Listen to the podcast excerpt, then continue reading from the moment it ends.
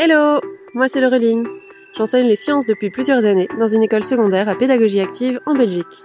À travers le podcast La prof de sciences, tu auras accès aux coulisses d'une collègue directement dans tes oreilles.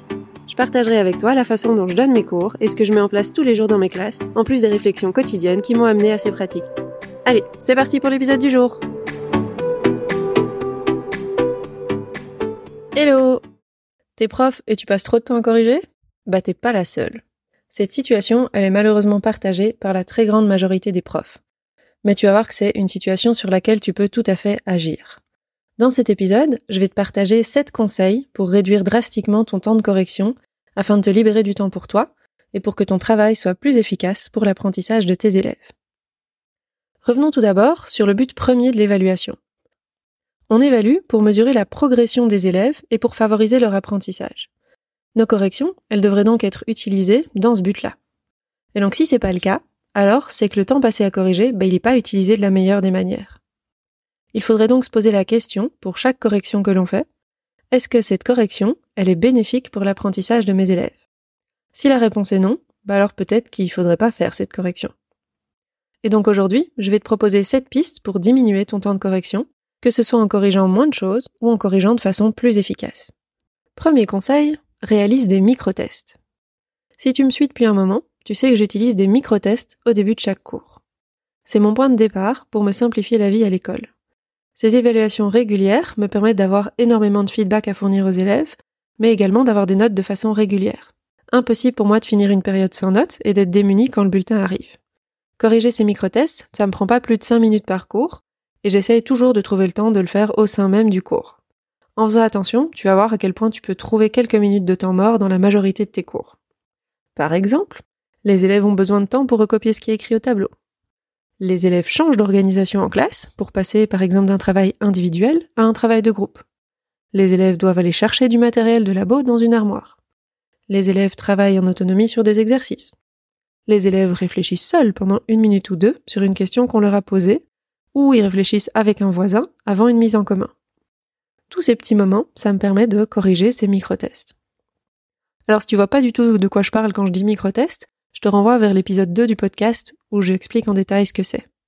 Et donc dans mes préparations, je me mets maintenant à penser à inclure ce genre de moments au sein de tous mes cours, justement pour me laisser du temps de correction, et ça permet aux cours d'être moins monotones, puisque ces moments, ils imposent en fait des changements de rythme ou du travail actif, puisque c'est l'élève qui doit réaliser lui-même quelque chose pour que moi j'ai le temps de corriger. Tous ces moments, ils peuvent être mis à profit pour réaliser la correction de ces micro-tests, et comme ça tu peux rendre ces micro-tests durant la même heure de cours. Alors ça arrive parfois que j'y arrive pas hein, de rendre ces micro-tests directement, mais euh, je sais pas, 95% du temps, les élèves reçoivent leur évaluation le jour même. Et lorsque les élèves ils comprennent que tu as besoin de ces 5 minutes pour que eux ils puissent avoir leur copie plus vite, tu peux leur expliquer aussi que bah là, pendant 5 minutes, t'es pas disponible pour répondre à leurs questions, car t'es occupé à corriger leurs évaluations. J'essaye d'éviter de faire ça en tout début d'année, mais après quelques semaines où ils reçoivent leurs évaluations le jour même, ils seront probablement très compréhensifs et ils te laisseront le temps nécessaire à tes corrections. C'est en tout cas ce que moi j'ai observé avec mes élèves. D'expérience, c'est une pratique qui est simple à mettre en place lorsque tu as des petits groupes d'élèves, mais ça peut être plus challengeant quand tu as des grandes classes, surtout si les élèves y sont peu autonomes. Donc tu gagneras donc à mettre en place des pratiques qui vont favoriser l'autonomie, et il te faudra vraiment penser à insérer une activité à réaliser en autonomie dans chaque période de cours où tu réalises un micro-test, afin de pouvoir le corriger à ce moment-là. On passe maintenant au deuxième conseil, et de planifier les grosses évaluations. Alors en dehors de ces micro-tests, mais il reste quand même beaucoup de choses plus conséquentes à évaluer. Les évaluations de fin de chapitre, les devoirs ou encore les rapports de laboratoire par exemple. Mais pour gérer tout ça, ma clé c'est l'organisation, encore une fois. Dès que possible, je vais planifier mes semaines pour avoir au maximum une grosse pile de corrections par semaine. Il faut bien sûr s'organiser bien à l'avance pour y arriver et ne plus se sentir dépendant des deadlines que nous impose parfois l'école. Donc par exemple, bah, le bulletin arrive, oulala, faut absolument que je fasse des évaluations dans tous mes cours. Mais avec une bonne organisation, on va pas se retrouver la semaine avant le bulletin avec des piles de corrections pour chaque classe et des nuits blanches ou bien un sale week-end de correction à passer pour arriver à bout avant le bulletin. Mais donc tout ça, ça se planifie à l'avance en réfléchissant à ton timing pour l'année dès la rentrée. C'est évidemment euh, plus facile quand on a moins de classes. Hein. Si tu enseignes dans dix classes différentes, tu devras forcément corriger plusieurs travaux sur la même semaine. Mais l'idée, c'est de répartir tout ça de façon la plus homogène possible pour que tes corrections ne soient pas toutes concentrées sur la même semaine pendant l'année. Un autre point auquel je réfléchis beaucoup maintenant quand j'écris une évaluation, c'est la facilité avec laquelle je pourrais corriger et donner un feedback clair et simple aux élèves. Plus les questions sont précises, plus il sera facile de vérifier si la réponse est correcte.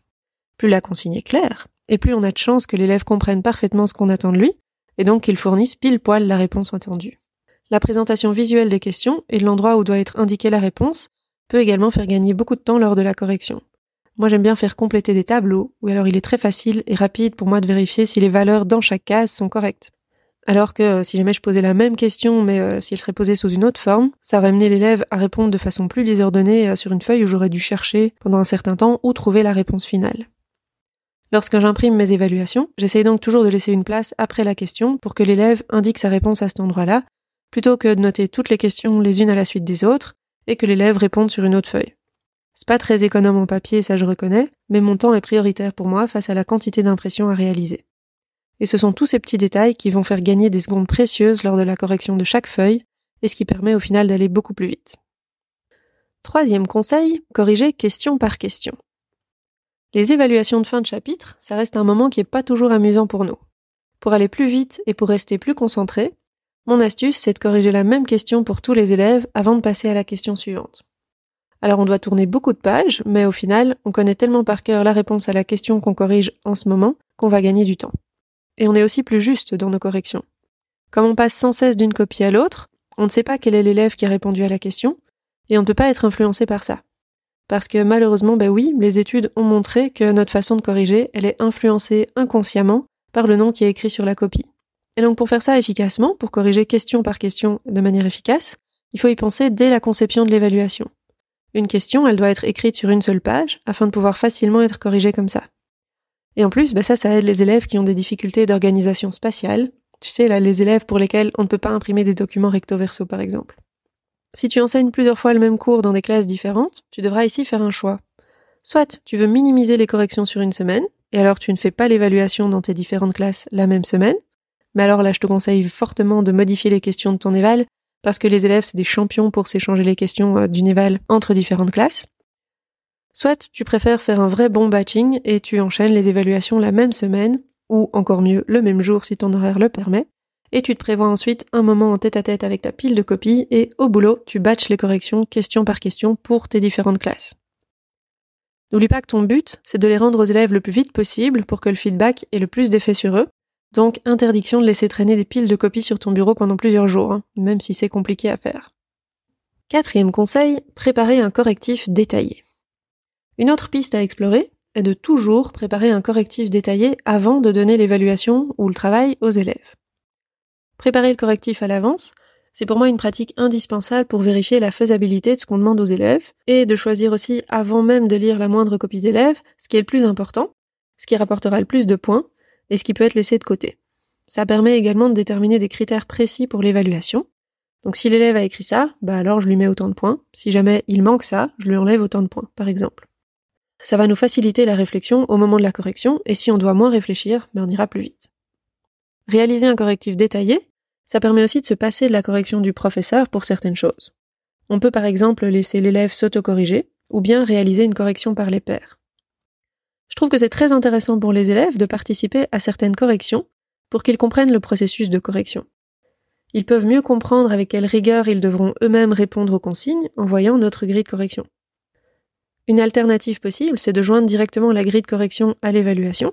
Comme ça, l'élève sait tout de suite à quoi faire attention lorsqu'il rédige ses réponses. Par exemple, tu peux indiquer euh, les unités sont précisées pour chaque réponse finale, ou bien toutes les étapes de calcul sont détaillées. Et ça, ça permet aux élèves de savoir que ces points seront évalués. Et toi, tu peux simplement euh, cocher oui ou non pour chacune de ces petites affirmations. Et donc la présence d'une telle grille, ben, ça nous facilite aussi la correction. Et ça permet de faire un feedback précis et beaucoup plus rapide aux élèves, parce que ça nous permet de pas écrire 25 fois la même phrase, il manque les unités, il manque les unités, il manque les unités, etc. Euh, sur chaque copie. Donc ça prend un petit peu plus de temps au départ, puisqu'il faut construire toutes ces grilles, mais une fois qu'elles sont rédigées, bah, on peut gagner pas mal de temps de nouveau au moment de la correction. Mon cinquième conseil, c'est de corriger moins de rapports de laboratoire. Alors, les laboratoires, c'est un point spécifique pour les preuves de sciences, mais c'est aussi un moment que les élèves en général apprécient, mais souvent ils les apprécient un petit peu moins parce que chaque fois ils doivent rédiger des longs rapports de labo et c'est un petit peu pénible. Alors, moi, je t'entends venir, hein, oui, oui, c'est une compétence indispensable que les élèves doivent acquérir, rédiger un rapport de labo. je suis tout à fait d'accord. Mais il vient un moment où la majorité des élèves, ils ont bien compris comment faire, et où ça peut devenir assez redondant de faire écrire des rapports de laboratoire complets pour chaque manipulation qu'on fait avec eux. Et donc, pour te simplifier les corrections, tu peux alors ne corriger que certains rapports sur toute la classe, par exemple. Tu peux prendre euh, juste ceux des élèves qui n'étaient pas corrects la fois passée. Ou bien, euh, tu choisis au hasard, ou bien tu peux corriger seulement une partie du rapport. Par exemple, bah, là, tu vas corriger toutes les conclusions, puis la prochaine fois, tu corrigeras toutes les observations. Les élèves doivent donc toujours être rigoureux pour rédiger l'ensemble du rapport, car ils savent pas sur quoi le prof va choisir de corriger cette fois-ci. Et si tes élèves y travaillent par binôme, tu peux également choisir de reprendre un seul rapport par binôme, sans laisser le choix aux élèves. Hein. C'est toi qui choisis euh, le rapport de quel élève tu vas reprendre et corriger cette fois-ci, et tu attribues la note aux deux élèves. Après tout, bah, ils ont fait la même expérience, hein, et il y a de fortes chances qu'ils aient écrit le rapport ensemble. Donc tu t'évites juste la lecture d'un deuxième rapport identique. Et puis sinon, tu peux aussi simplement ne pas demander aux élèves de faire un rapport de laboratoire après une expérience de temps en temps. Sixième conseil, vérifier les devoirs mais sans les corriger. Donc pour tout ce qui est des exercices à réaliser à domicile, mon conseil, c'est de juste évaluer s'ils ont fait leur devoir, donc la réalisation du travail, et pas son exactitude. Donc tu vas plus relever le travail, tu vas juste passer voir si c'est fait. Et ça prend presque pas de temps pour les vérifier. Durant leur micro-test, si tu en fais, tu passes devant chaque élève et tu vérifies que le travail est réalisé. Comme ça, pas de temps perdu sur ton cours, et pas de temps perdu à domicile non plus pour corriger tout ça. Cette technique, elle a évidemment des inconvénients. Hein. Les élèves peuvent avoir réalisé le travail, mais avec plein d'erreurs. Ils peuvent simplement recopier ce qu'a fait le voisin. Ils peuvent même simplement gribouiller quelques mots ou quelques chiffres si tu vérifies pas euh, en détail. Mais cette méthode, elle est principalement là pour toi, pour que tu gardes un équilibre de vie sain et que tu ne sois pas noyé dans les corrections. Si tu les évalues de toute façon à chaque cours avec des micro-tests, tu seras au courant de leur niveau, et s'ils jouent pas le jeu, bah au final c'est dommage pour eux. Hein. Ce sont eux qui ne seront pas suffisamment entraînés pour maîtriser la matière. Une alternative possible, c'est de sélectionner au hasard quelques élèves pour lesquels tu relèves le travail et tu le corriges pour son exactitude, et de changer d'élève à chaque fois. Si ta classe a besoin de cette motivation supplémentaire pour travailler plus sérieusement, bah c'est tout à fait faisable aussi. On arrive à mon dernier et septième conseil, utiliser des outils de correction automatique. Donc mon dernier conseil, il n'est pas applicable pour tout, mais c'est tout de même une possibilité qui devient de plus en plus faisable aujourd'hui. Vivons avec notre temps et utilisons les outils numériques qui se développent pour les écoles. Donc lorsque c'est possible, tu peux utiliser des quiz numériques qui seront du coup autocorrigés et ça peut te faire gagner énormément de temps. Alors évidemment, c'est pas applicable à toutes les évaluations, mais dès qu'il s'agit de, faire la restitution précise d'un savoir, bah, les quiz c'est quand même l'outil idéal pour se faciliter la vie. Il existe des dizaines d'outils numériques pour réaliser toutes sortes de quiz, et il y en a forcément un qui sera parfait pour toi. Je te présente d'ailleurs les outils que j'utilise dans mes cours dans l'épisode 14 de ce podcast, si jamais tu veux plus de détails. Comme toute nouveauté, ça prend un peu de temps à mettre en place au départ, mais une fois le quiz rédigé, bah, il est facilement réutilisable année après année juste en quelques clics. La limite principale ici, c'est que les élèves doivent avoir accès à un outil numérique, mais ça devient de plus en plus courant dans les écoles, et je crois qu'on peut maintenant dire que les outils numériques sont pratiquement présents dans 100% des ménages. Car oui, tu peux aussi faire des tests à domicile si ça te simplifie la vie. Et donc voilà, on arrive à la fin de cet épisode. Et j'espère que tu auras pu trouver au moins une nouvelle technique que tu vas mettre en place dès maintenant pour diminuer ton temps de correction. Je pense que c'est vraiment primordial que chaque enseignant développe ces techniques pour simplifier ses corrections et qu'elles lui prennent le moins de temps possible. Car en plus d'être bénéfique pour nous, bah, c'est également une pratique qui est super bénéfique pour les élèves, puisque ça veut dire qu'on aura plus de temps pour travailler potentiellement sur d'autres choses. Donc chercher des nouvelles activités, préparer un labo, se former aux nouvelles pédagogies, et tout ça sera bénéfique pour l'enseignement des élèves. Et puis, bien sûr, aussi, les élèves vont recevoir un feedback plus rapide, et ça, ça fait partie d'une des meilleures stratégies pour améliorer leur apprentissage. Si jamais tu as des questions sur certaines des pistes que je t'ai proposées aujourd'hui, n'hésite pas à me joindre sur Instagram, at dispense.ta.science, ou bien sur Facebook ou par email. Et si jamais tu as d'autres super techniques pour corriger plus facilement et plus rapidement, bah, je suis super curieuse de les entendre parce que euh, si je peux encore diminuer mon temps de correction, moi je suis preneuse. Je te souhaite une belle suite de journée et à bientôt Merci d'avoir écouté cet épisode jusqu'au bout. J'espère qu'il t'a plu. Si c'est le cas, tu peux le recommander à un ami ou laisser un avis sur ta plateforme d'écoute. Ça me ferait super plaisir. À bientôt pour le prochain épisode.